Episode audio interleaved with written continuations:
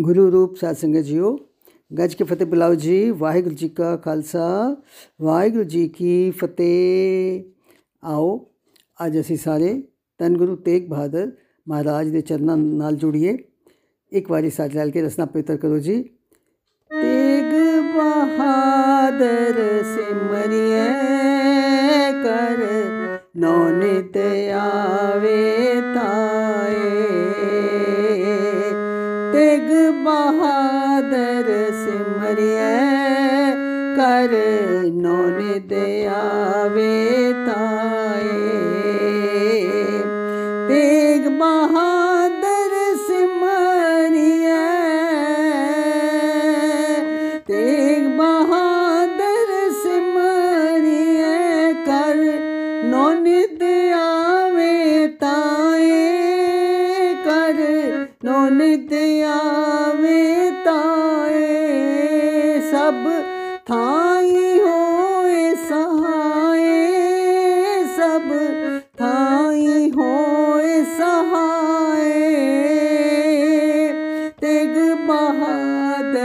ਸਿਮਰਿਐ ਕਰ ਨੋ ਨਿਤ ਆਵੇ ਤਾਏ ਤੇਗ ਬਹਾਦਰ ਸਿਮਰਿਐ ਕਰ ਨੋ ਨਿਤ ਆਵੇ ਤਾਏ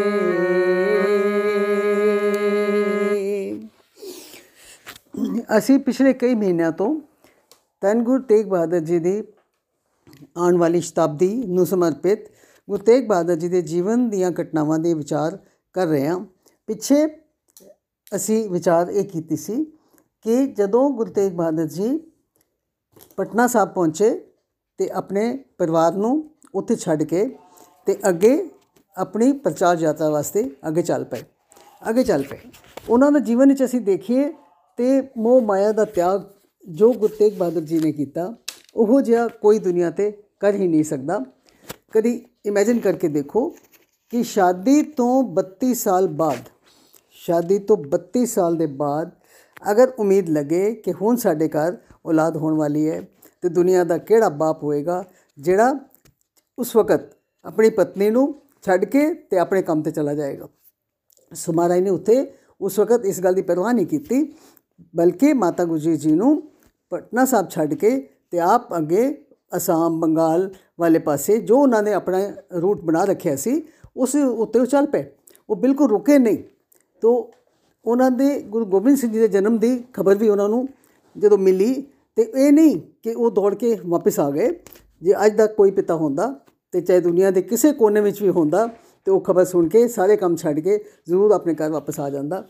ਲੇਕਿਨ ਗੁਰੂ ਤੇਗ ਬਹਾਦਰ ਜੀ ਨੇ ਉਹ ਨਹੀਂ ਕੀਤਾ। ਉਹਨਾਂ ਨੇ ਗੁਰੂ ਨਾਨਕ ਦੇ ਮਿਸ਼ਨ ਨੂੰ ਜ਼ਿਆਦਾ ਪਿਆਰ ਕੀਤਾ।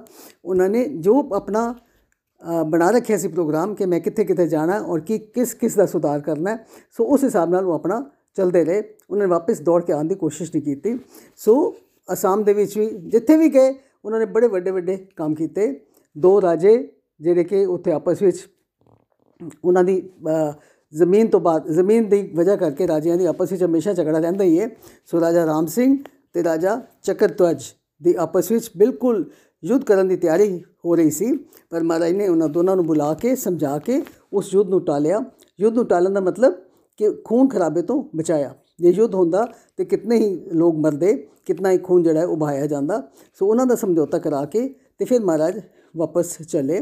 ਸੋ ਆਪਣੇ ਰੂਟ, ਜੋ ਰੂਟ ਬਣਾ ਰੱਖਿਆ ਸੀ, ਉਸ ਦੇ ਉੱਤੇ ਚਲਦੇ ਚਲਦੇ ਤੇ ਵਾਪਸੀ ਤੇ ਫਿਰ ਜਦੋਂ ਉਹ ਪਟਨਾ ਸਾਹਿਬ ਪਹੁੰਚੇ, ਤਾਂ ਤਬ ਤੱਕ ਗੁਰੂ ਗੋਬਿੰਦ ਸਿੰਘ ਜੀ ਜਦ ਨਾਮ ਤਾਂ ਗੋਬਿੰਦ ਰਾਏ ਸੀ ਨਾ ਉਸ ਵਕਤ ਉਸ ਵਕਤ ਗੁਰੂ ਗੋਬਿੰਦ ਉਸ ਵਕਤ ਗੋਬਿੰਦ ਰਾਏ ਜੀ ਦੀ ਉਮਰ 4-5 ਸਾਲ ਦੀ ਹੋ ਚੁੱਕੀ ਸੀ ਸੋ ਪਹਿਲੀ ਵਾਰੀ ਪਿਤਾ ਤੇ ਪੁੱਤਰ ਦਾ ਆਪਸ ਵਿੱਚ ਮੇਲ ਹੋਣਾ ਸੀ ਮਹਾਰਾਜ ਗੁਰੂ ਤੇਗ ਬਹਾਦਰ ਜੀ ਜਦੋਂ ਪਟਨਾ ਸਾਹਿਬ ਪਹੁੰਚੇ ਤੇ ਜਾ ਕੇ ਇੱਕ ਬਾਗ ਵਿੱਚ ਡੇਰਾ ਕੀਤਾ ਸ਼ਹਿਰ ਤੋਂ ਥੋੜਾ ਬਾਹਰ ਸੀ ਔਰ ਬਾਗ ਬਿਲਕੁਲ ਸੁੱਕਿਆ ਪਿਆ ਸੀ ਉਸ ਸੁੱਕੇ ਹੋਏ ਬਾਗ ਵਿੱਚ ਜਾ ਕੇ ਉਹਨਾਂ ਨੇ ਡੇਰਾ ਕੀਤਾ ਤੇ ਉਸ ਬਾਗ ਦਾ ਮਾਲਕ ਨਵਾਬ ਰਹੀਮ ਬਖਸ਼ ਉਸ ਨੂੰ ਪਤਾ ਲੱਗਿਆ ਕਿ ਗੁਰੂ ਤੇਗ ਬਹਾਦਰ ਜੀ ਆਏ ਨੇ ਪਟਨਾ ਸ਼ਹਿਰ ਦੇ ਵਿੱਚ। ਉਹ ਦਰਸ਼ਨ ਕਰਨ ਵਾਸਤੇ ਪਹੁੰਚਿਆ ਔਰ ਉਸਨੇ ਜਾ ਕੇ ਬੜੀ ਸ਼ਰਧਾ ਨਾਲ ਸੀਸ ਨਿਵਾਇਆ ਔਰ ਉਸਨੇ ਇਸ ਗੱਲ ਦਾ ਬੜਾ ਸ਼ੁਕਰ ਮਨਾਇਆ ਕਿ ਮੇਰੇ ਰਾਜ ਵਿੱਚ ਗੁਰੂ ਤੇਗ ਬਹਾਦਰ ਜੀ ਆਏ ਨੇ, ਉਹਨਾਂ ਨੇ ਚਰਨ ਪਾਏ ਨੇ। ਤੇ ਮਹਾਰਾਜ ਨੇ ਪੁੱਛਿਆ ਵੀ ਇਹ ਬਾਗ ਕਿਸ ਦਾ ਤੇ ਰਹੀਮ ਬਖਸ਼ ਦੇ ਮੂੰਹ ਕੀ ਨਿਕਲਿਆ ਕਿ ਮਹਾਰਾਜ ਆਪ ਦਾ ਹੀ ਹੈ, ਗੁਰੂ ਜੀ ਦਾ ਹੀ ਹੈ। ਸੋ ਉਸ ਦਿਨ ਤੋਂ ਬਾਅਦ ਉਸ ਬਾਗ ਦਾ ਨਾਮ ਕੀ ਪੈ ਗਿਆ? ਗੁਰੂ ਕਾ ਬਾਗ। ਅੱਜ ਵੀ ਅਸੀਂ ਜਦੋਂ ਪਟਨਾ ਸਾਹਿਬ ਜਾਂਦੇ ਆ ਤੇ ਗੁਰੂ ਗੁਰੂ ਕਾ ਬਾਗ ਦੇ ਵਿੱਚ ਬਹੁਤ ਵੱਡਾ ਗੁਰਦੁਆਰਾ ਹੈ ਔਰ ਉਹ ਜਗ੍ਹਾ ਸੀ ਜਿੱਥੇ ਕਿ ਮਾਤਾ ਗੁਜਰੀ ਜੀ, ਗੋਬਿੰਦ ਰਾਏ ਜੀ ਨੂੰ ਨਾਲ ਲੈ ਕੇ, ਮਾਮਾ ਕਿਰਪਾਲ ਚੰਦ ਜੀ ਨੂੰ, ਦਾਦੀ ਮਾਤਾ ਨਾਨਕੀ ਜੀ ਨੂੰ ਸਾਰੇ, ਉਹ ਸਾਰੇ ਔਰ ਸ਼ਹਿਰ ਦੇ ਬਹੁਤ ਸਾਰੇ ਲੋਕ ਜਿਹੜੇ ਕਿ ਗੋਬਿੰਦ ਰਾਏ ਜੀ ਦੇ ਬਿਲਕੁਲ ਹੀ ਭਗਤ ਬਣ ਚੁੱਕੇ ਸਨ, ਉਹ ਸਾਰੇ ਮਿਲ ਕੇ ਗਏ ਦਰਸ਼ਨ ਕਰਨ ਵਾਸਤੇ ਤੇ ਪਿਤਾ ਔਰ ਪੁੱਤਰ ਦਾ ਮੇਲ ਉੱਥੇ ਹੋਇਆ। ਉਸ ਗੁਰੂ ਕੇ ਬਾਗ ਦੇ ਵਿੱਚ ਮੇਲ ਹੋਇਆ ਔਰ ਪਹਿਲੀ ਵਾਰੀ 4-5 ਸਾਲ ਦੀ ਉਮਰ ਦੇ ਵਿੱਚ ਪਿਤਾ ਜੀ ਨੇ, ਪੁੱਤਰ ਨੂੰ ਦੇਖਿਆ ਤੇ ਪੁੱਤਰ ਜੀ ਨੇ, ਗੁਰੂ ਗੋਬਿੰਦ ਰਾਏ ਜੀ ਨੇ ਆਪਣੇ ਪਿਤਾ ਦੇ ਦਰਸ਼ਨ ਕੀਤੇ। ਖੈਰ ਗੁਰੂ ਤੇਗ ਬਹਾਦਰ ਜੀ ਜ਼ਿਆਦਾ ਸਮਾਂ ਉੱਥੇ ਰੁਕੇ ਨਹੀਂ। ਪਟਨਾ ਦੇ ਵਿੱਚ ਪੁੱਤਰ ਨੂੰ ਦੇਖ ਕੇ, ਪੁੱਤਰ ਦੇ ਮੋਹ ਵਿੱਚ, ਪੁੱਤਰ ਦੇ ਕੋਲ ਨਹੀਂ ਰੁਕੇ ਜ਼ਿਆਦਾ। ਪਰ ਮਾਤਾ ਜੀ, ਗੁਜਰਾਤ ਜੀ ਦੀ ਪਰਵਰਿਸ਼ ਨੂੰ ਦੇਖ ਕੇ ਔਰ ਉਹਨਾਂ ਦੀਆਂ ਗੱਲਾਂ ਸੁਣ ਕੇ ਮਹਾਰਾਜ ਬਹੁਤ ਹੀ ਪ੍ਰਭਾਵਿਤ ਹੋਏ, ਬਹੁਤ ਹੀ ਖੁਸ਼ ਹੋਏ ਕਿ ਜਿਸ ਤਰ੍ਹਾਂ ਮੈਂ ਚਾਹੁੰਦਾ ਸੀ ਕਿ ਮੇਰਾ ਬੱਚਾ ਸੰਤ ਸਿਪਾਈ ਬਣੇ।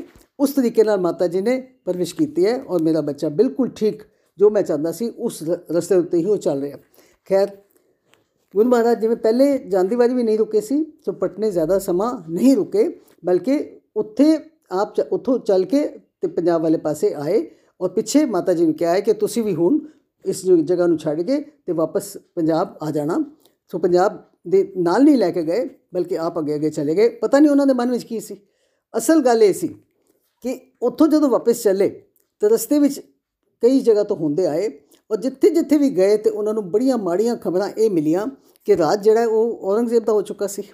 ਔਰੰਗਜ਼ੇਬ ਦਾ ਰਾਗ ਔਰ ਔਰੰਗਜ਼ੇਬ ਜਿਸ ਤਰ੍ਹਾਂ ਸਭ ਨੂੰ ਪਤਾ ਹੈ ਕਿ ਉਹ ਜਨੂਨੀ ਸੀ। ਉਸ ਦੇ ਦਿਮਾਗ ਵਿੱਚ ਇੱਕੋ ਹੀ ਚੀਜ਼ ਬੈਠੀ ਹੋਈ ਸੀ ਕਿ ਮੈਂ ਇਸ ਨੂੰ ਮੁਸਲਿਮ ਰਾਜ ਬਣਾਉਣਾ ਹਿੰਦੁਸਤਾਨ ਦਾ ਨਾਮ ਹਿੰਦੁਸਤਾਨ ਨਹੀਂ ਹੋਏਗਾ। ਇੱਥੇ ਕੋਈ ਹਿੰਦੂ ਨਹੀਂ ਰਹੇਗਾ। ਇੱਥੇ ਸਾਰੇ ਮੁਸਲਮਾਨ ਰਹਿਣਗੇ। ਉਸ ਦੇ ਵਾਸਤੇ ਮੈਂ ਕੋਈ ਵੀ ਤਰੀਕਾ ਇਖਤਿਆਰ ਕਰਨ ਵਾਸਤੇ ਤਿਆਰ ਹਾਂ। ਸੋ ਹਰ ਤਰੀਕੇ ਨਾਲ ਪ੍ਰਜਾ ਨੂੰ ਦੁਖੀ ਕਰਕੇ, ਪ੍ਰਜਾ ਦੇ ਉੱਤੇ ਜ਼ੁਲਮ ਕਰਕੇ ਤੇ ਉਹਨਾਂ ਨੂੰ ਜ਼ਬਰਦਸਤੀ ਇਸਲਾਮ ਦੇ ਵਿੱਚ ਕਨਵਰਟ ਕਰਾ ਰਿਹਾ ਸੀ। ਜਿਹੜੇ ਪੋਲੇ ਪਾਲੇ ਗਰੀਬ ਆਦਮੀ ਵਿਚਾਰੇ ਉਸ ਦੇ ਡਰਾਵੇ ਵਿੱਚ, ਉਸ ਦੀਆਂ ਧਮਕੀਆਂ 'ਚ ਆ ਜਾਂਦੇ ਸੀ, ਉਹ ਇਸਲਾਮ ਨੂੰ ਕਬੂਲ ਕਰ ਲੈਂਦੇ ਸੀ। ਲੇਕਿਨ ਬਹੁਤ ਸਾਰੇ ਲੋਕ ਬਹੁਤ ਨਿਰਾਸ਼ ਸਨ ਕਿ ਸਾਡਾ ਧਰਮ ਜਿਹੜਾ ਉਹ ਬਦਲਿਆ ਜਾ ਰਿਹਾ ਦੂਸਰੀ ਗੱਲ, ਉਸਨੇ ਆਦੇਸ਼ ਦੇ ਦਿੱਤੇ ਕਿ ਮੰਦਰ ਕੋਈ ਨਵਾਂ ਬਣਾਇਆ ਨਹੀਂ ਜਾਏਗਾ। ਜਿਹੜੇ ਹੈ ਆਲਰੇਡੀ ਜਿਹੜੇ ਮੰਦਰ ਹੈ ਨੇ, ਉਹਨਾਂ ਨੂੰ ਮਿਟਾ ਦਿੱਤਾ ਜਾਏਗਾ। ਉਹਦੇ ਵਿੱਚੋਂ ਪਿਆ ਸੋਨਾ ਚਾਂਦੀ ਲੁੱਟ ਲਿਆ ਜਾਏਗਾ। ਸੋ ਬੜੀ ਇਹੋ ਜਿਹੀਆਂ ਖਬਰਾਂ ਸੁਣ ਸੁਣ ਕੇ ਤੇ ਗੁਰੂ ਮਹਾਰਾਜ ਬਹੁਤ ਸੋਚਾਂ ਵਿੱਚ ਪਏ ਰਹਿੰਦੇ ਸਨ, ਚਿੰਤਾ ਰਹਿ, ਚਿੰਤਾ ਵਿੱਚ ਰਹਿੰਦੇ ਸਨ ਕਿ ਇਸ ਦਾ ਕਿਸ ਕਿਸ ਤਰੀਕੇ ਨਾਲ ਹੱਲ ਨਿਕਾਲਿਆ ਜਾਏ। ਖੈਰ ਦਸਤੇ ਦੇ ਵਿੱਚ ਉਹ ਜਿੱਥੇ ਜਿੱਥੇ ਗਏ, ਉੱਥੇ ਲੋਕਾਂ ਦੇ ਨਾਲ ਵਿਚਾਰ ਵਟਾਂਦਰਾ ਕਰਦੇ ਗਏ। ਲੋਕਾਂ ਦੀ ਪਰੇਸ਼ਾਨੀ ਨੂੰ ਸੁਣ ਸੁਣ ਕੇ ਉਹ ਆਪ ਬਹੁਤ ਹੀ ਚਿੰਤਾਤੁਰ ਸਨ। ਕਿ ਇਸ ਤਰੀਕੇ ਇਸ ਦਾ ਕੋਈ ਹੱਲ ਕਰਨਾ ਚਾਹੀਦਾ ਹੈ। ਇਸ ਤਰੀਕੇ ਨਾਲ ਜ਼ਬਰਦਸਤੀ ਕਿਸੇ ਦੇ ਧਰਮ ਨੂੰ ਬਦਲਣਾ ਬਿਲਕੁਲ ਗਲਤ ਹੈ। ਇਹ ਆਈਡੀਆ ਗੁਰੂ ਤੇਗ ਬਹਾਦਰ ਜੀ ਨੇ ਹਿੰਦੁਸਤਾਨ ਦੇ ਵਾਸੀਆਂ ਨੂੰ, ਹਿੰਦ ਦੇ ਵਾਸੀਆਂ ਨੂੰ ਦਿੱਤਾ ਕਿ ਆਪਣੇ ਆਪਣੇ ਧਰਮ ਦਾ ਪਾਲਨ ਕਰਨ ਦੀ ਆਜ਼ਾਦੀ ਹਰ ਕਿਸੇ ਨੂੰ ਹੋਣੀ ਚਾਹੀਦੀ ਹੈ। ਲੇਕਿਨ ਜਿੱਥੇ ਵੀ ਗਏ, ਲੋਕ ਵਿਚਾਰੇ ਉਹਨਾਂ ਨੂੰ ਪਰੇਸ਼ਾਨ ਹੀ ਨਜ਼ਰ ਆਏ। ਖੈਰ, ਇਸ ਤਰੀਕੇ ਨਾਲ ਚਲਦੇ ਚਲਦੇ ਹੌਲੀ ਹੌਲੀ ਜਿੱਥੇ ਜਿੱਥੇ ਲੋਕਾਂ ਦਾ ਸੁਧਾਰ ਕਰਦੇ, ਲੋਕਾਂ ਦੇ ਨਾਲ ਗੱਲਬਾਤ ਕਰਦੇ ਤੇ ਉਹ ਪਹੁੰਚ ਗਏ। ਪੰਜਾਬ ਪਹੁੰਚ ਗਏ। ਪਹਿਲੇ ਸਭ ਤੋਂ ਪਹਿਲੇ ਲਖਨਊ ਲਖਨਊ ਥੋੜੀ ਦੇਰ ਟਿਕੇ ਔਰ ਉਸ ਤੋਂ ਬਾਅਦ ਚਲਦੇ ਚਲਦੇ ਉਹ ਪਹੁੰਚ ਗਏ ਅਨੰਦਪੁਰ ਸਾਹਿਬ। ਅਨੰਦਪੁਰ ਸਾਹਿਬ ਜਾ ਕੇ, ਅਨੰਦਪੁਰ ਸਾਹਿਬ ਉਹੀ ਜਗ੍ਹਾ ਸੀ ਜਿੱਥੇ ਕਿ ਜਾਣ ਤੋਂ ਪਹਿਲੇ ਮਹਾਰਾਜ ਨੇ ਉਹ ਜ਼ਮੀਨ ਖਰੀਦ ਕੇ ਤੇ ਉੱਥੇ ਅਨੰਦਪੁਰ ਨਾਮ ਦਾ ਨਗਰ ਵਸਾਇਆ ਸੀ। ਉਹ ਨਗਰ ਉੱਥੇ ਵਸ ਰਿਹਾ ਸੀ, ਲੇਕਿਨ ਗੁਰੂ ਮਹਾਰਾਜ ਦੇ ਉੱਥੇ ਜਾਣ ਨਾਲ ਤੇ ਰੌਣਕਾਂ ਬਹੁਤ ਹੋਰ ਹੀ ਵੱਧ ਗਈਆਂ। ਸੋ ਅਨੰਦਪੁਰ ਸਾਹਿਬ ਜਾ ਕੇ ਜਦੋਂ ਟਿਕੇ, ਉੱਥੇ ਵੀ ਜ਼ਿਆਦਾ ਦੇਰ, ਜ਼ਿਆਦਾ ਲੰਬੀ ਦੇਰ ਰਹਿਣਾ ਉਹਨਾਂ ਦਾ ਪੋਸੀਬਲ ਨਹੀਂ ਹੋਇਆ, ਕਿਉਂਕਿ ਜਿਸ ਤਰ੍ਹਾਂ ਅਸੀਂ ਸ਼ਹੀਦੀ ਦੀ ਸਾਖੀ ਅੱਗੇ ਕਰ ਚੁੱਕੇ ਹਾਂ ਕਿ ਉੱਥੇ ਕਸ਼ਮੀਰ ਦੇ ਬ੍ਰਾਹਮਣ, ਕਸ਼ਮੀਰ ਦੇ ਪੰਡਤ ਉਹਨਾਂ ਦੇ ਕੋਲ ਆ ਗਏ ਤੇ ਉਹਨਾਂ ਦੇ ਕੋਲ ਆ ਕੇ ਫਰਿਆਦ ਕੀਤੀ ਕਿ ਸਾਡਾ ਜ਼ਬਰਦਸਤੀ ਸਾਡਾ ਧਰਮ ਜਿਹੜਾ ਉਹ ਬਦਲਿਆ ਜਾ ਰਿਹਾ ਹੈ। ਔਰੰਗਜ਼ੇਬ ਦੀਆਂ ਗੱਲਾਂ ਉਸ ਦੇ ਕਾਰਨਾਮੇ ਉਹ ਸੁਣ ਸੁਣ ਕੇ ਪਹਿਲੇ ਹੀ ਮਹਾਰਾਜ ਨੂੰ ਸਾਰਾ ਕੁਝ ਪਤਾ ਲੱਗ ਚੁੱਕਿਆ ਸੀ, ਲੇਕਿਨ ਪੰਡਤ ਕਿਰਪਾ ਰਾਮ ਦੇ ਨਾਲ ਆਏ ਹੋਏ 500 ਬ੍ਰਾਹਮਣ ਜਦੋਂ ਆ ਕੇ ਉਹ ਰੋਏ ਉਹਨਾਂ ਨੇ ਫਰਿਆਦ ਕੀਤੀ ਤੇ ਉਸ ਵਕਤ ਗੁਰੂ, ਉਸ ਵਕਤ ਗੋਬਿੰਦ ਰਾਏ ਜੀ ਦੀ ਹਲਾਸ਼ੇਰੀ ਦੇ ਨਾਲ ਮਹਾਰਾਜ ਤਿਆਰ ਹੋ ਗਏ ਕਿ ਹੁਣ ਮੈਨੂੰ ਦਿੱਲੀ ਜਾਣਾ ਹੀ ਪਏਗਾ ਔਰ ਦਿੱਲੀ ਜਾ ਕੇ ਮੈਨੂੰ ਕੁਰਬਾਨੀ ਦੇਣੀ ਹੀ ਪਏਗੀ ਤੇ ਮੈਸੇਜ ਕੀ ਭੇਜ ਦਿੱਤਾ ਕਿ ਬਾਦਸ਼ਾਹ ਨੂੰ ਮੇਰਾ ਸੰਦੇਸ਼ ਦੇ ਦਿਓ ਕਿ ਜੇ ਗੁਰੂ ਤੇਗ ਬਹਾਦਰ ਜੀ ਮੁਸਲਮਾਨ ਬਣ ਜਾਂਦੇ ਨੇ ਤੇ ਅਸੀਂ ਸਾਰੇ ਬ੍ਰਾਹਮਣ, ਸਾਰੇ ਹਿੰਦੂ, ਅਸੀਂ ਆਪਣੇ ਆਪ ਮੁਸਲਮਾਨ ਬਣ ਜਾਵਾਂਗੇ। ਖੈਰ, ਇਹ ਖਬਰ ਪਹੁੰਚ ਗਈ ਔਰੰਗਜ਼ੇਬ ਤਾਂ ਬਹੁਤ ਖੁਸ਼ ਹੋ ਗਿਆ। ਉਹ ਬਹੁਤ ਹੀ ਖੁਸ਼ ਹੋ ਗਿਆ ਕਿ ਮੇਰੇ ਵਾਸਤੇ ਬੜਾ ਆਸਾਨ ਕੰਮ ਹੋ ਗਿਆ। ਕਿ ਇੱਕ ਬੰਦੇ ਨੂੰ ਕਨਵਰਟ ਕਰਨਾ ਕਿਹੜਾ ਮੁਸ਼ਕਿਲ ਹੈ? ਐਨੇ ਬੰਦੇ ਮਰਵਾ ਛੱਡੇ ਤੇ ਉਸ ਨਾਲੋਂ ਅੱਛਾ ਹੈ ਕਿ ਇੱਕ ਬੰਦੇ ਨੂੰ ਹੀ ਕਾਬੂ ਕਰ ਲਾਂਗੇ ਤੇ ਮੇਰਾ ਸੁਪਨਾ ਪੂਰਾ ਹੋ ਜਾਏਗਾ ਕਿ ਪੂਰਾ ਹਿੰਦੁਸਤਾਨ ਜਿਹੜਾ ਹੈ ਉਹ ਸਾਰੇ ਮੁਸਲਮਾਨ ਹੀ ਇੱਥੇ ਵਸਣਗੇ, ਹਿੰਦੂ ਕੋਈ ਹੋਏਗਾ ਹੀ ਨਹੀਂ। ਖੈਰ, ਗੁਰੂ ਤੇਗ ਬਹਾਦਰ ਜੀ ਦਾ ਇਹ ਮੈਸੇਜ ਜਦੋਂ ਔਰੰਗਜ਼ੇਬ ਦੇ ਕੋਲ ਪਹੁੰਚਿਆ ਤੇ ਉਹਨੇ ਬੜੀ ਖੁਸ਼ੀ ਨਾਲ ਉਸੇ ਵਕਤ ਇੱਕ ਐਲਾਨ ਕਰ ਦਿੱਤਾ ਕਿ ਜਿਹੜਾ ਗੁਰੂ ਤੇਗ ਬਹਾਦਰ ਜੀ ਨੂੰ ਮੇਰੇ ਤੱਕ ਪਹੁੰਚਾਏਗਾ ਉਹ ਗ੍ਰਿਫਤਾਰ ਕਰਵਾਏਗਾ ਉਸ ਨੂੰ ਬਹੁਤ ਵੱਡਾ ਇਨਾਮ ਦਿੱਤਾ ਜਾਏਗਾ। ਬਹੁਤ ਵੱਡਾ ਇਨਾਮ ਉਸਨੇ ਅਨਾਉਂਸ ਕਰ ਦਿੱਤਾ। ਔਰ ਉਸੇ ਵਕਤ ਹੁਕਮ ਕਰ ਦਿੱਤਾ ਕਿ ਜਿੱਥੇ ਵੀ ਹੋਣ, ਉਹਨਾਂ ਨੂੰ ਗ੍ਰਿਫਤਾਰ ਕਰਕੇ ਮੇਰੇ ਕੋਲ ਪੇਸ਼ ਕੀਤਾ ਜਾਏ। ਹੁਣ ਇਹ ਸੰਦੇਸ਼ਾ ਜਦੋਂ ਗੁਰੂ ਤੇਗ ਬਹਾਦਰ ਜੀ ਕੋਲ ਪਹੁੰਚਿਆ ਤੇ ਉਹਨਾਂ ਨੇ ਜਵਾਬ ਵਿੱਚ ਇਹ ਕਿਹਾ ਕਿ ਮੈਨੂੰ ਗ੍ਰਿਫਤਾਰ ਕਰਨ ਦੀ ਲੋੜ ਨਹੀਂ ਹੈ, ਮੈਂ ਆਪਣੇ ਆਪ ਹੀ ਤੁਹਾਡੇ ਕੋਲ ਪਹੁੰਚ ਜਾਵਾਂਗਾ। ਸੋ ਉਸ ਆਪਣੇ ਪਰਿਵਾਰ ਕੋਲੋਂ, ਮਾਤਾ ਗੁਜਰੀ ਜੀ ਕੋਲੋਂ ਔਰ ਆਪਣੇ ਗੋਬਿੰਦ ਰਾਏ ਜੀ ਕੋਲੋਂ ਆਗਿਆ ਲੈ ਕੇ ਉਹਨਾਂ ਨੂੰ ਮਿਲ ਕੇ ਤੇ ਉਹ ਫਿਰ ਅਨੰਦਪੁਰ ਸਾਹਿਬ ਤੋਂ ਚੱਲ ਕੇ ਦਿੱਲੀ ਜਾਣ ਦਾ ਉਹਨਾਂ ਨੇ ਆਪਣਾ ਮਨ ਬਣਾ ਲਿਆ। ਉੱਥੋਂ ਜਦੋਂ ਚੱਲੇ ਤੇ ਆਪਣੇ ਵਚਨ ਦੇ ਅਨੁਸਾਰ ਉਹਨਾਂ ਨੇ ਕਿਹਾ ਸੀ ਕਿ ਮੈਨੂੰ ਗ੍ਰਿਫਤਾਰ ਕਰਨ ਦੀ ਲੋੜ ਨਹੀਂ ਤੇ ਨਾ ਹੀ ਮੈਨੂੰ ਮੇਰੇ ਵਾਸਤੇ ਕਿਸੇ ਸੈਨਾ ਨੂੰ, ਕਿਸੇ ਫੌਜ ਨੂੰ ਭੇਜਣ ਦੀ ਲੋੜ ਹੈ। ਮੈਂ ਆਪਣੇ ਆਪ ਉਹ ਦੇਖੋ ਦੁਨੀਆ ਦੇ ਵਿੱਚ ਐਸਾ ਐਗਜ਼ਾਮਪਲ ਕਿੱਥੇ ਮਿਲਦਾ ਕਿ ਪਤਾ ਹੈ ਕਿ ਉੱਥੇ ਜਾਣਗੇ ਕਲੈਸ਼ ਜ਼ਰੂਰ ਹੋਏਗਾ ਔਰ ਕੁਰਬਾਨੀ ਦੇਣੀ ਪਏਗੀ। ਉਹ ਕੁਰਬਾਨੀ ਵਾਸਤੇ, ਸ਼ਹੀਦੀ ਵਾਸਤੇ ਉਹ ਤਿਆਰ ਸਨ। ਲੇਕਿਨ ਕਿਹੜਾ ਬੰਦਾ ਹੋਏਗਾ ਜਿਹੜਾ ਆਪ ਚੱਲ ਕੇ ਜਾਏਗਾ ਕਿ ਹਾਂ, ਮੈਂ ਤੁਹਾਡੇ ਕੋਲ ਆ ਗਿਆ, ਮੈਂ ਤੁਹਾਡੀ ਗੱਲ ਨਹੀਂ ਮੰਨਣੀ। ਜੇ ਤੁਸੀਂ ਮੈਨੂੰ ਮਜਬੂਰ ਕਰੋਗੇ, ਤੇ ਮੈਂ ਤੁਹਾਡੀ ਗੱਲ ਬਿਲਕੁਲ ਨਹੀਂ ਮੰਨਣੀ। ਤੁਸੀਂ ਜੋ ਕਰਨਾ ਕਰ ਲਓ। ਸੋ ਉਹਨਾਂ ਨੂੰ ਪਤਾ ਸੀ ਕਿ ਸ਼ਹੀਦੀ ਹੋਣੀ ਹੈ, ਲੇਕਿਨ ਇਹੋ ਜਿਹੀ ਕੌਣ ਇਹੋ ਜਿਹਾ ਹੋਏਗਾ ਜਿਸ ਨੂੰ ਪਤਾ ਹੈ ਕਿ ਮੈਂ ਮਰਨਾ ਤੇ ਉਹ ਆਪਣੇ ਆਪ ਚੱਲ ਕੇ ਤੇ ਮਰਨ ਵਾਲੇ ਦੇ ਕੋਲ ਪਹੁੰਚ ਜਾਏ। ਖੈਰ, ਉਹਨਾਂ ਦੀਆਂ ਤਾਂ ਗੱਲਾਂ ਹੀ ਨਿਰਾਲੀਆਂ ਸਨ।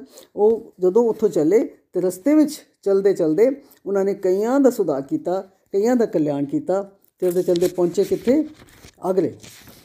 ਅਗਲੇ ਪਹੁੰਚੇ ਤਾਂ ਮਹਾਰਾਜ ਦੇ ਅੰਦਰ, ਮਨ ਵਿੱਚ ਤੇ ਅਗਲੇ ਪਹੁੰਚਣ ਦਾ ਕੁਝ ਹੋਰ ਹੀ ਮਤਲਬ ਸੀ। ਕਿਉਂਕਿ ਉੱਥੇ ਇੱਕ ਗਰੀਬ ਚਰਵਾਹਾ, ਹਸਨ ਅਲੀ ਹਸਨ ਅਲੀ ਨਾਮ ਦਾ ਇੱਕ ਗਰੀਬ ਚਰਵਾਹਾ ਸੀ ਪੇਡਾ ਬੱਕਰੀਆਂ ਚਰਾਉਂਦਾ ਸੀ। ਉਹ ਉਹਦੇ ਨਾਲ ਉਹਨਾਂ ਦੀ ਮੁਲਾਕਾਤ ਹੋਈ। ਜਿੱਥੇ ਉਹ ਰਹਿੰਦਾ ਸੀ, ਮਹਾਰਾਜ ਉੱਥੇ ਪਹੁੰਚੇ। ਉਹ ਬੜੇ ਚਿਰਾਂ ਤੋਂ ਸੁਣ ਰਿਹਾ ਸੀ ਕਿ ਗੁਰੂ ਤੇਗ ਬਹਾਦਰ ਜੀ ਦੇ ਬਾਰੇ ਬੜਾ ਕੁਝ ਸੁਣ ਰਿਹਾ ਸੀ। ਉਸ ਦੇ ਮਨ ਵਿੱਚ ਪਿਆਰ, ਸ਼ਰਧਾ ਪੈਦਾ ਹੋ ਗਈ ਸੀ ਤੇ ਉਸ ਦੇ ਮਨ ਵਿੱਚ ਇਹ ਭਾਵਨਾ ਵੀ ਸੀ ਕਿ ਗੁਰੂ ਮਹਾਰਾਜ ਅਗਰ ਕਦੀ ਮੈਨੂੰ ਦਰਸ਼ਨ ਦੇਣ ਤੇ ਮੇਰੀ ਗਰੀਬੀ ਨੂੰ ਦੂਰ ਕਰ ਦੇਣ ਤੇ ਮੈਂ ਹਮੇਸ਼ਾ ਵਾਸਤੇ ਉਹਨਾਂ ਦਾ ਰੇਣੀ ਹੋਵਾਂਗਾ। ਉਹ ਹਮੇਸ਼ਾ ਯਾਦ ਕਰਦਾ ਸੀ, ਮਹਾਰਾਜ ਮੈਨੂੰ ਦਰਸ਼ਨ ਦਿਓ, ਤੁਹਾਡੇ ਦਰਸ਼ਨਾਂ ਨਾਲ ਹੋ ਸਕਦਾ ਮੇਰੀ ਗਰੀਬੀ ਕੱਟੀ ਜਾਏ।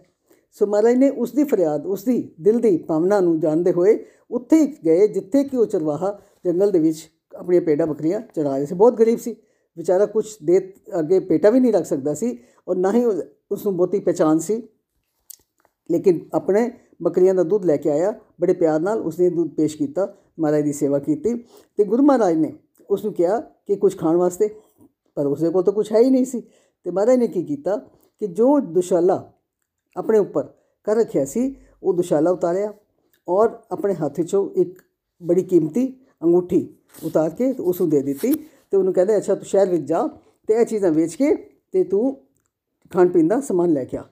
ਕਿਉਂਕਿ ਤਦ ਤੱਕ ਹੋਰ ਵੀ ਸੰਗਤਾਂ ਨੂੰ ਪਤਾ ਲੱਗਦਾ ਜਾ ਰਿਹਾ ਸੀ ਔਰ ਪਿੱਛੇ ਸੰਗਤਾਂ ਵੀ ਆ ਰਹੀਆਂ ਸੀ, ਸੋ ਉਸਨੇ ਮਹਾਰਾਜ ਨੇ ਕਿਹਾ ਕਿ ਤੂੰ ਇਸ, ਇਹਨੂੰ ਵੇਚ ਕੇ ਕਿ ਤੂੰ ਖਾਣ ਪੀਣ ਦਾ ਸਮਾਨ ਲੈ ਕੇ ਆ। ਉਹ ਚਲਾ ਗਿਆ। ਉਹ ਜਦੋਂ ਚਲਾ ਗਿਆ, ਉਸਨੇ ਜਾ ਕੇ ਉਹ ਜਦੋਂ ਦੁਸ਼ਾਲਾ ਵੇਚਣ ਦੀ ਕੋਸ਼ਿਸ਼ ਕੀਤੀ ਜਾਂ ਉਸ ਅੰਗੂਠੀ ਨੂੰ ਵੇਚਣ ਦੀ ਕੋਸ਼ਿਸ਼ ਕੀਤੀ ਤੇ ਜਿੱਥੇ ਵੀ ਉਹ ਜਾਂਦਾ, ਉਹ ਹੈਰਾਨ ਹੋ ਜਾਂਦੇ ਕਿ ਇਤਨਾ ਗਰੀਬੜਾ ਜਿਹਾ ਬੰਦਾ ਪੈਰ ਵਿੱਚ ਜੁੱਤੀ ਨਹੀਂ, ਫਟੇ ਹੋਏ ਕੱਪੜੇ ਦੇ, ਉਹ ਇਤਨਾ ਕੀਮਤੀ ਦੁਸ਼ਾਲਾ ਇਹਦੇ ਕੋਲ ਕਿੱਥੋਂ ਆ ਗਿਆ? ਔਰ ਇਤਨੀ ਕੀਮਤੀ ਅੰਗੂਠੀ ਇਹਦੇ ਕੋਲ ਕਿੱਥੋਂ ਆ ਗਈ? ਸੋ ਉਹਨਾਂ ਨੂੰ ਸ਼ੱਕ ਪਿਆ ਕਿ ਇਸਨੇ ਚੋਰੀ ਕੀਤੀ ਹੈ। ਇਸ ਦੇ ਕੋਲ ਇਤਨਾ ਕੀਮਤੀ ਸਮਾਨ ਤਾਂ ਹੋ ਹੀ ਨਹੀਂ ਸਕਦਾ।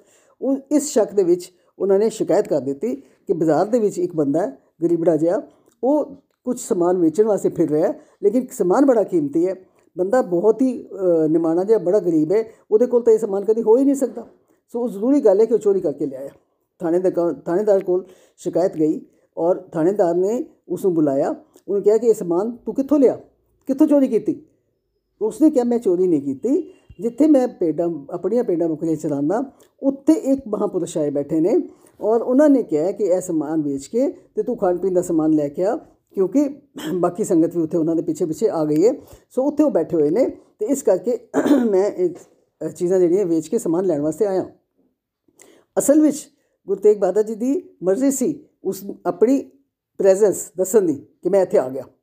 ਔਰ ਉਹ ਕੀ ਚਾਹੁੰਦੇ ਸੀ? ਉਹ ਇਹ ਚਾਹੁੰਦੇ ਸੀ ਕਿ ਜਿਹੜਾ ਮੇਰੇ ਨਾਮ ਵਾਸਤੇ ਇਨਾਮ ਰੱਖਿਆ ਗਿਆ। ਕਿਉਂਕਿ ਔਰੰਗਜ਼ੇਬ ਨੇ ਬਹੁਤ ਵੱਡਾ ਇਨਾਮ ਰੱਖਿਆ ਸੀ ਕਿ ਜਿਹੜਾ ਗ੍ਰਿਫਤਾਰ ਕਰਾਏਗਾ ਉਸ ਨੂੰ ਉਹ ਇਨਾਮ ਮਿਲੇਗਾ। ਸੋ ਉਸ ਇਨਾਮ ਦੇ ਕਿ ਪੈਸੇ ਦੇ ਨਾਲ ਗੁਰੂ ਮਹਾਰਾਜ ਉਸ ਹਸਨ ਅਲੀ ਦੀ ਹਮੇਸ਼ਾ ਹਮੇਸ਼ਾ ਵਾਸਤੇ ਗਰੀਬੀ ਨੂੰ ਦੂਰ ਕਰਨਾ ਚਾਹੁੰਦੇ ਸੀ। ਸੋ ਥਾਣੇਦਾਰ ਨੇ ਉਸ ਨੂੰ ਪਕੜ ਲਿਆ ਔਰ ਨਾਲ ਆਪਣੇ ਸਿਪਾਹੀਆਂ ਨੂੰ ਨਾਲ ਲੈ ਕੇ ਆਇਆ, ਦਿਖਾ ਕਿਹੜਾ ਮਹਾਂਪੁਰਸ਼ ਹੈ, ਕਿਸਨੇ ਤੈਨੂੰ ਇੰਨੀਆਂ ਕੀਮਤੀ ਚੀਜ਼ਾਂ ਦਿੱਤੀਆਂ?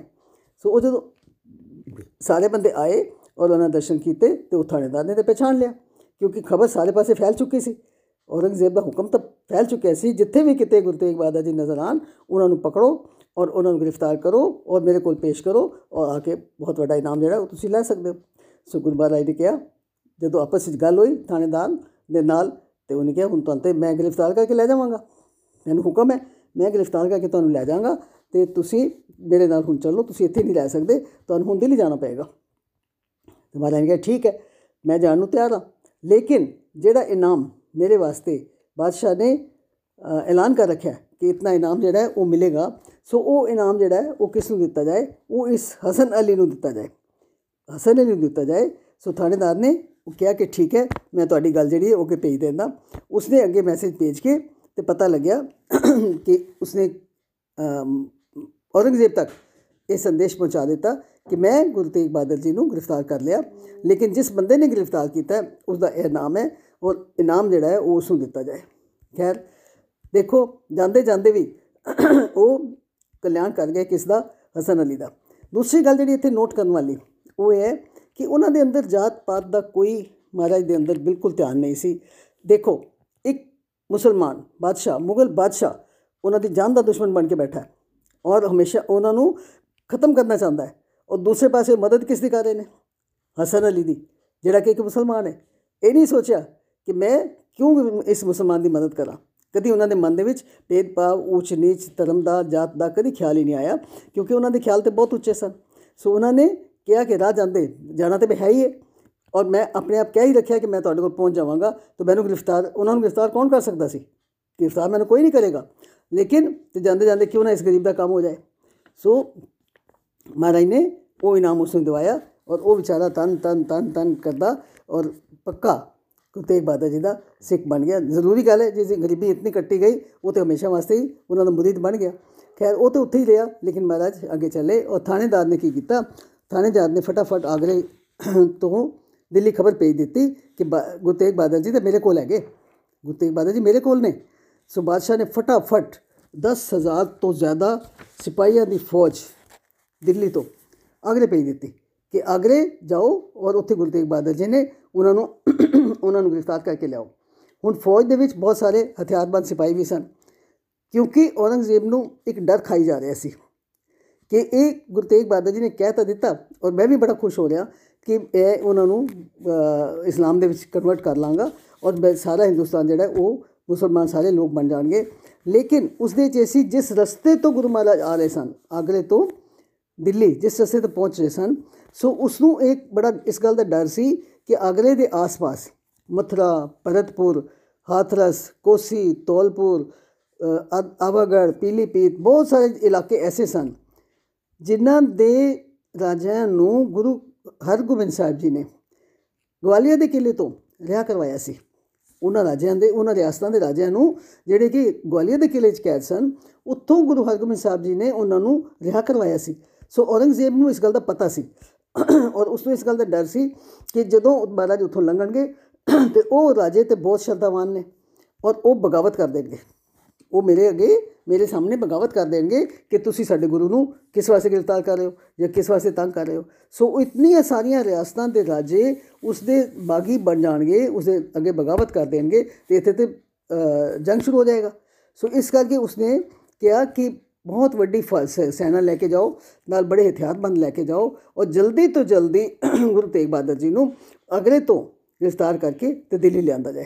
ਖੈਰ ਮਹਾਰਾਜ ਨੇ ਗ੍ਰਿਫਤਾਰ ਤਾਂ ਉਹਨਾਂ ਨਾ ਹੋਏ, ਨਾ ਹੋਣਾ ਸੀ ਤੇ ਨਹੀਂ ਹੋਏ ਨੇ, ਲੇਕਿਨ ਮਹਾਰਾਜ ਨੇ ਕਿਹਾ ਕਿ ਹਾਂ, ਹੁਣ ਹੁਣ ਦਿੱਲੀ ਨਜ਼ਦੀਕ ਹੈ, ਮੈਂ ਆਪਣੇ ਆਪ ਦਿੱਲੀ, ਮੈਂ ਚਲਾ ਜਾਵਾਂਗਾ। ਸੋ ਉੱਥੋਂ ਅਗਰੇ ਤੋਂ ਚੱਲਦੇ ਹੋਏ ਤੇ ਫਿਰ ਗੁਰੂ ਮਹਾਰਾਜ ਕਿੱਥੇ ਪਹੁੰਚੇ? ਫਿਰ ਪਹੁੰਚੇ ਦਿੱਲੀ। ਦਿੱਲੀ ਜਦੋਂ ਪਹੁੰਚੇ ਤੇ ਉਸ ਤੋਂ ਬਾਅਦ ਜੋ ਕੁਝ ਹੋਇਆ, ਉਸ ਦੀ ਗੱਲ ਅਸੀਂ ਅੱਗੇ ਵੀ ਕਰ ਚੁੱਕੇ ਹਾਂ ਕਿ ਕਿਸ ਤਰੀਕੇ ਨਾਲ ਉਹਨਾਂ ਨੂੰ ਧਮਕੀਆਂ ਦਿੱਤੀਆਂ ਗਈਆਂ ਉਹਨਾਂ ਨੂੰ ਲਾਲਚ ਦਿੱਤੇ ਗਏ। ਹਰ ਤਰੀਕਾ ਅਪਣਾਇਆ ਗਿਆ ਕਿ ਕਿਸੇ ਤਰੀਕੇ ਇਸਲਾਮ ਨੂੰ ਕਬ- ਕਬੂਲ ਕਰ ਲੈਣ। ਲੇਕਿਨ ਮਹਾਰਾਜ ਨੇ ਤੇ ਉਹ ਕੰਮ ਕਰਨਾ ਹੀ ਨਹੀਂ ਸੀ ਕਿਉਂਕਿ ਉਹਨਾਂ ਦੇ ਮਨ ਵਿੱਚ ਤਾਂ ਉਹੀ ਸੀ ਬਾਹਾਂ ਜਿਨ੍ਹਾਂ ਦੀ ਪਕੜੀਏ ਸਿਰ ਦੀਜੇ ਬਾਹ ਨਾ ਛੋੜੀਏ। ਜੇ ਮਦਦ ਦਾ ਵਾਅਦਾ ਕੀਤਾ ਹੈ, ਜੇ ਕਸ਼ਮੀਰੀ ਪੰਡਤਾਂ ਨੂੰ ਕਿਹਾ ਸੀ ਕਿ ਮੇਰੀ ਜਾਨ ਭਾਵੇਂ ਚਲੀ ਜਾਏ ਮੈਂ ਤੁਹਾਡੀ ਮਦਦ ਕਰਾਂਗਾ। ਸੋ ਉਹਨਾਂ ਨੇ ਸੱਚ ਕਰਕੇ ਦਿਖਾਇਆ ਕਿ ਬਾਹਾਂ ਜਿਨ੍ਹਾਂ ਦੀ ਪਕੜੀਏ ਸਿਰ ਦੀਜੇ ਬਾਹ ਨਾ ਛੋੜੀਏ। ਸਿਰ ਚਾਹੇ ਦੇਣਾ ਪੈ ਜਾਏ, ਲੇਕਿਨ ਜਿਸ ਨੂੰ ਇੱਕ ਵਾਰੀ ਵਾਅਦਾ ਕੀਤਾ ਹੈਲਪ ਕਰਨ ਦਾ, ਤੇ ਉਸ ਦੀ ਮੈਂ ਮਦਦ ਜ਼ਰੂਰ ਕਰਾਂਗਾ। ਸੋ ਗੁਰੂ ਮਹਾਰਾਜ ਦੀ ਅੱਗੋਂ ਅਗਲੀ ਜਿਹੜੀ ਸਾਖੀ ਹੈ, ਉਹ ਅਸੀਂ ਫਿਰ ਅਗਲੀ ਵਾਰੀ ਸ਼ੇਅਰ ਕਰਾਂਗੇ। ਭੁੱਲਾਂ ਚੁੱਕਾ ਦੀ ਖਿਮਾ ਜੀ, ਵਾਹਿਗੁਰੂ ਜੀ ਕਾ ਖਾਲਸਾ, ਵਾਹਿਗੁਰੂ ਜੀ ਕੀ ਫਤਿਹ।